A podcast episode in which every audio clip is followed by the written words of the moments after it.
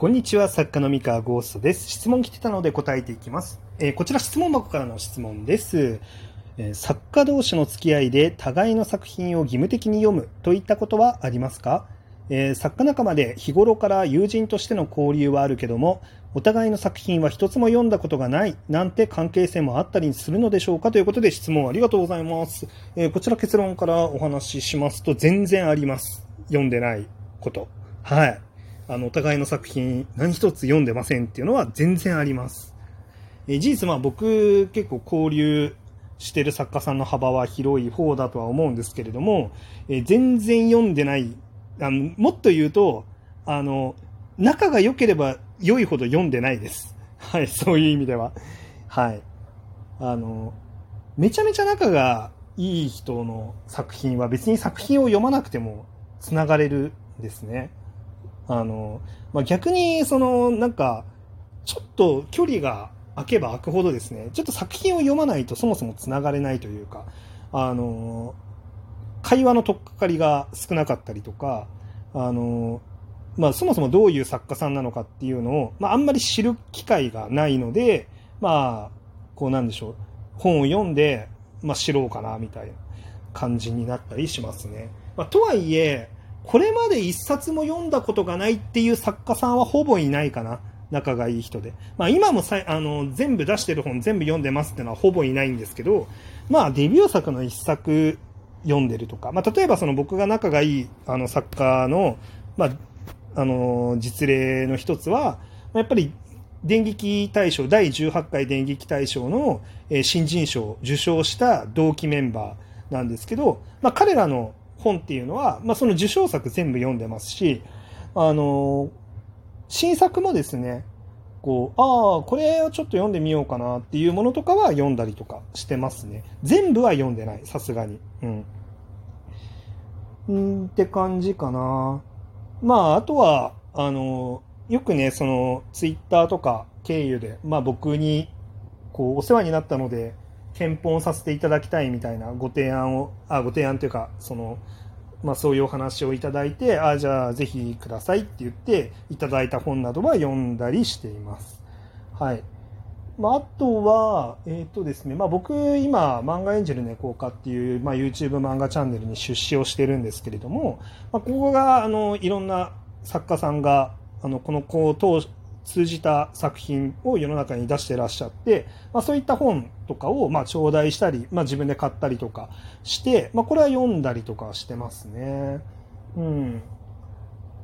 で、まあ、あとはその義務的に、うん、そうですね、義務的にっていうところなんですけど、あの、付き合いがあるから義務で読むっていうのは、まあ、ちょっとあんまりないかなって思うんですけど、まあ、単純にそのお仕事として、あの、コメント、推薦コメントを書いてほしいですっていう、まあ、依頼が、まあ、あって本を送ってもらったりとかしたら、まあ、その時は当然読ませていただきますね。うん。これはある種義務として、まあ、仕事として読むっていう感じのことはありますね。うん。まあ、ただ、そのなんか読まないと付き合いが悪くなるから読むみたいなことっていうのは、まあ、ほぼないかなと、まあ、僕個人的には思ってます。うん。まあ、ただね、その付き合いがあるから読むっていう、あの、実例の一個があって、まあその、自分でも、僕もやるなって思ってる、その付き合いがあるから読むっていう行動は、僕よりもキャリアが上の作家さんというか、その、先輩だですね。そのキャリアじゃないな、作家歴が長い人。あの別に、あの、売れっ子だとか売れっ子じゃないとか何にも関係なく、自分よりも作家歴が長い人と初めて会うっていう、その初対面の席っていうのが設けられた時には、その方の代表作っていうのは最低1冊以上は絶対に読むようにはしてます。はい。まあこれはちょっと、なんだろうな、付き合いが悪くなる気がするから読むというよりかは、まあその作家さんと初めてお会いする、で、しかもその目上の方というか先輩の方であるって、まあ思った時に、まあそれぐらい最低限は、あの、なんだろうな、まあ、なんだろう、その作品の話になったりとか、まあするときに、最低限のマナーかなって思って一応読んでから行くっていうふうにはしますね。まあ、とはいえ、最近はですね、まあ、まあ、コロナ禍の影響もあってですね、まあ、あまりその先輩作家さんとお会いする機会っていうのもそんなに多くなかったりですね、まあ、まあ、そもそも僕もかれこれ業界10年いるおかげで、えー、知らない先輩作家さん、まあ、初めてお会いする先輩作家さんっていうのが、まあ、ほとんどいなくなってきてるっていうのもあります。あの、ほとんどもう会ってるみたいな感じになってますね。うん。まあ、なので、まあ、そんな感じですかね。まあ、この質問いただいた方がね、えー、まあ、どういうど、何を知りたくてこの質問なのか、ちょっと僕にはちょっとわかんないんですけれども、まあ実際そんな感じかなって思います。まあなんかね、作家仲間とか、こう、言いますけれども、うん、なんか、なんとなく他の仕事でイメージしてほしいんですね。なんか、サラリーマン2人いたとして、休日一緒に遊びますっていう時に、サラリーマンとしてのこう仕事の話をそこでするかっていうとま、意外としなかったりするんですよね。なので、まあ、作家同士で、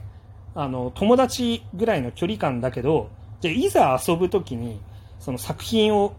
の話ばっかりするのかっていうと、全然そんなことないし、あの、作品をお互いに読んでないと友達になれないのかって言ったら、やっぱ全然そんなことないわけですよ。まあなんか読んでなくても、まあこの作家さんの人となりは知ってるから、全然作品とか関係なく全然好きだし、あの、作品読まなくてもどういう考え方で作品を作ってるのかとか、どういう価値観のクリエイティブがあるのかっていう、その作家としてのキャラクターっていうのは、まあ、知ってるわけなんですよね。だから意外とその読まなくても作品のエッセンスをなんか常に据える状況みたいな。うん。まあ、なので、まあ、意外と読んでないこともありますね。うん。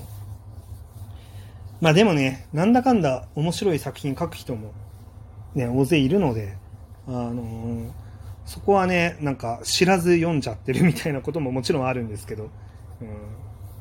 なかなか、そうですね。まあ全部はさすがにね、全部は難しい。あの、読むのは。全く読んでないってこともないですけど、うん。まあ、そこは物理的な問題ですね。まあ、あとですね、まあ本当に作品の内容とか方向性と、その、人として、友人としての方、なんか、相性って全然違うので、なんか、作品めちゃめちゃ好きだから仲良くなれるかっていうと別にそんなこともないし、あの、作品が、まあなんかめっちゃ自分には肌合わないなって思うから仲良くなれないかっていうと全くそんなことはない。うん。まあ、この辺はね、その僕の人付き合いのスタンスとかもあるかもしれないんですけど、まあ、結構切り分けてるんですよね。うん。切り分けてるっていうのと、あと、まあ、僕基本的には、まあ、あんまり、その、なんだろう、まあ、ちゃんとリスペクトポイントを探して、あの、人と接するように意識はしてるし、その、作品に対しても、どんな作品であれ、リスペクトポイントを探して接するようには心がけてはいるので、まあ、そういう意味では、なんか、そういう変なことが起こりにくいっていうのも、まあ、あるのかもしれないですね。うん。はい。というわけで、まあ、なので、まあ、友達、まあ、作家仲間だから、お互いに絶対、お互いの作品を読んでるかっていうと、全くそんなことはないし、あの、逆に、こう、仲間じゃないから読まないとか、そういうことも全くないっていう、そこは関係ないっていう感じですね。はい。というわけで、えー、今日の話はこんなところでした。あまあ、こんな感じで質問何かありましたらお便りだったり質問箱に送っていただいたら、まあ、さっくりと答えていこうかなと思ってますので、えー、よろしくお願いします。それでは。